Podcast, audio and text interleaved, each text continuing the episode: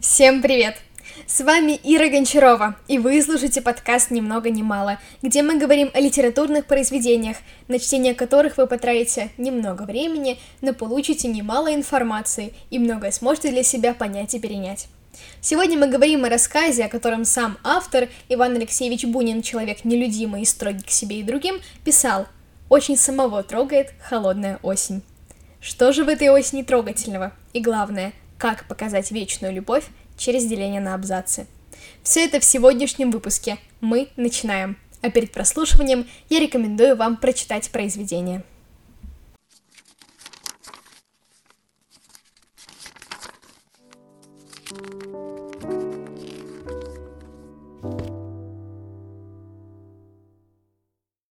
Что читатель видит в тексте в первую очередь?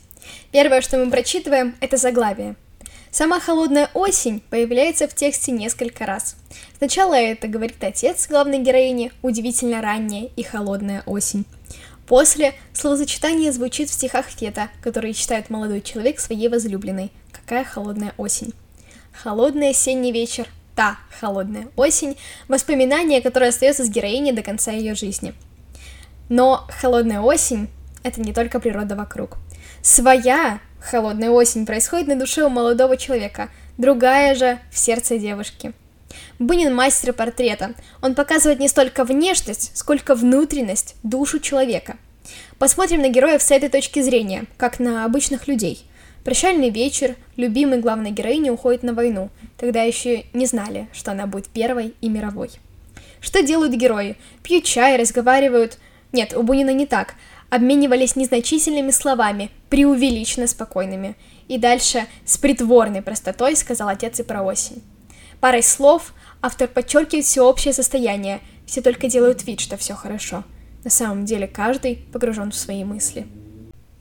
Наиболее точно эту атмосферу можно описать другой строчкой рассказа. И это было трогательно и жутко.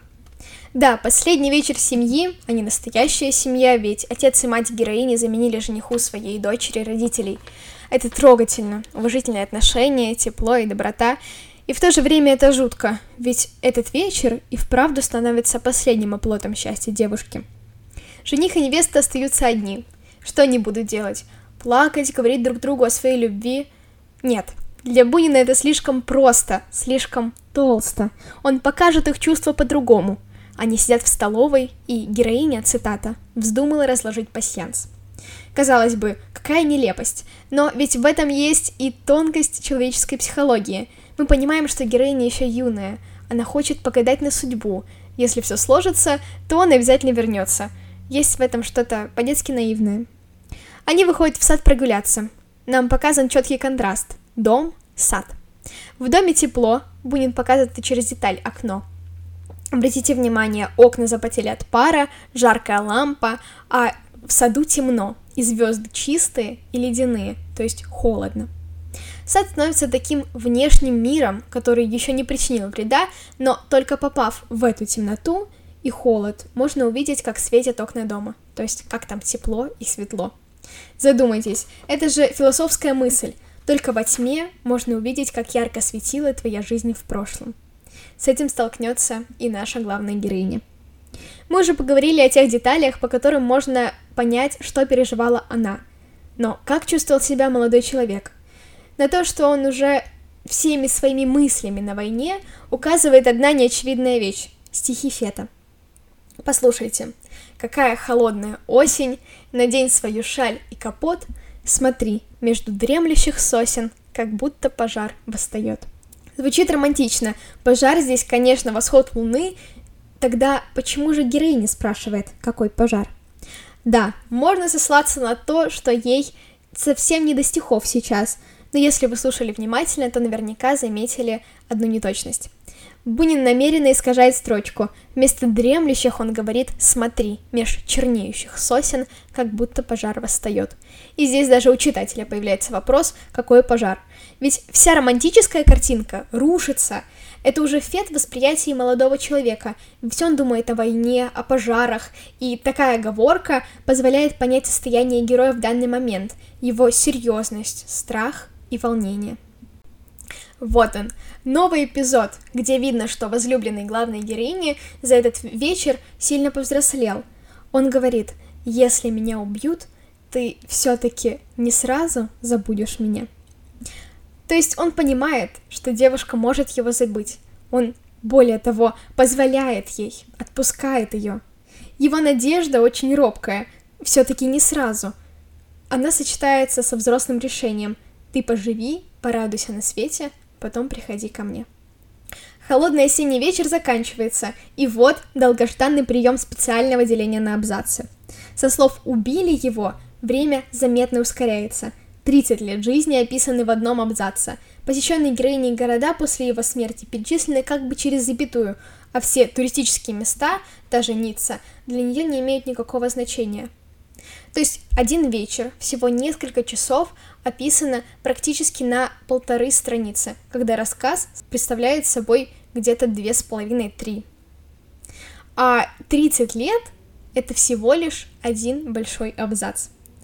Это можно объяснить тем, что с этого момента, с момента его смерти, э, девушка не живет, а существует, и вся ее жизнь осталась в том холодном осеннем вечере, который она по минутам запомнила. Рассказ можно разделить на три части. Первая как раз-таки тот холодный осенний вечер, занимающий больше половины рассказа и расписанный по датам, часам, минутам, мгновениям, с излишней подробностью. Вторая — 30 лет, пролетевший в один миг, в один абзац. И третья — вывод, конец. Так и пережила я его смерть, когда героиня даже не пережила ее, а перестрадала. И если в тот вечер ей было около 20, то спустя 30 лет героине около 50. Только середина жизни. Но в том-то и главная проблема, что без него даже в 50 лет она чувствует себя глубокой старухой, и только с ним может обрести счастье и покой. Точнее, могла. Ведь весь ее покой и счастье остались в прошлом. Об этом рассказе можно говорить еще очень долго, но я уверена, что каждый из вас, прочитав его, найдет что-то свое, интересное и личное.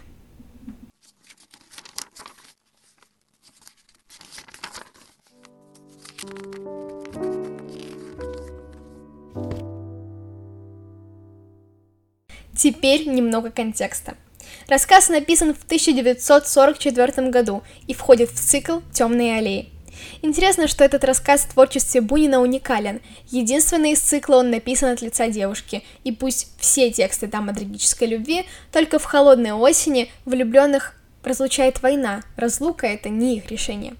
Сам Бунин написал его в 74 года – Немного математики. Именно в 1944 году прошло ровно 30 лет после начала Первой мировой войны, с 1914 года. То есть последняя сцена в тексте происходит как раз в 1944, когда Бунин и написал этот рассказ.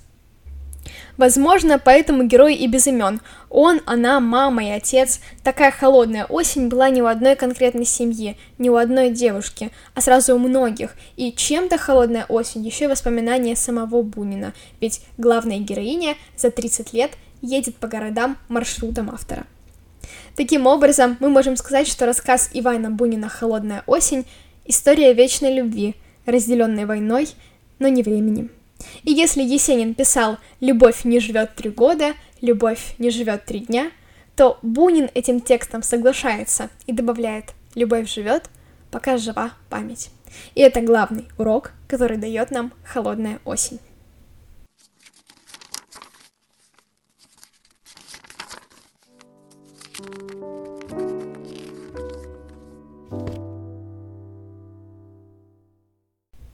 Ну а с вами была Ира Гончарова.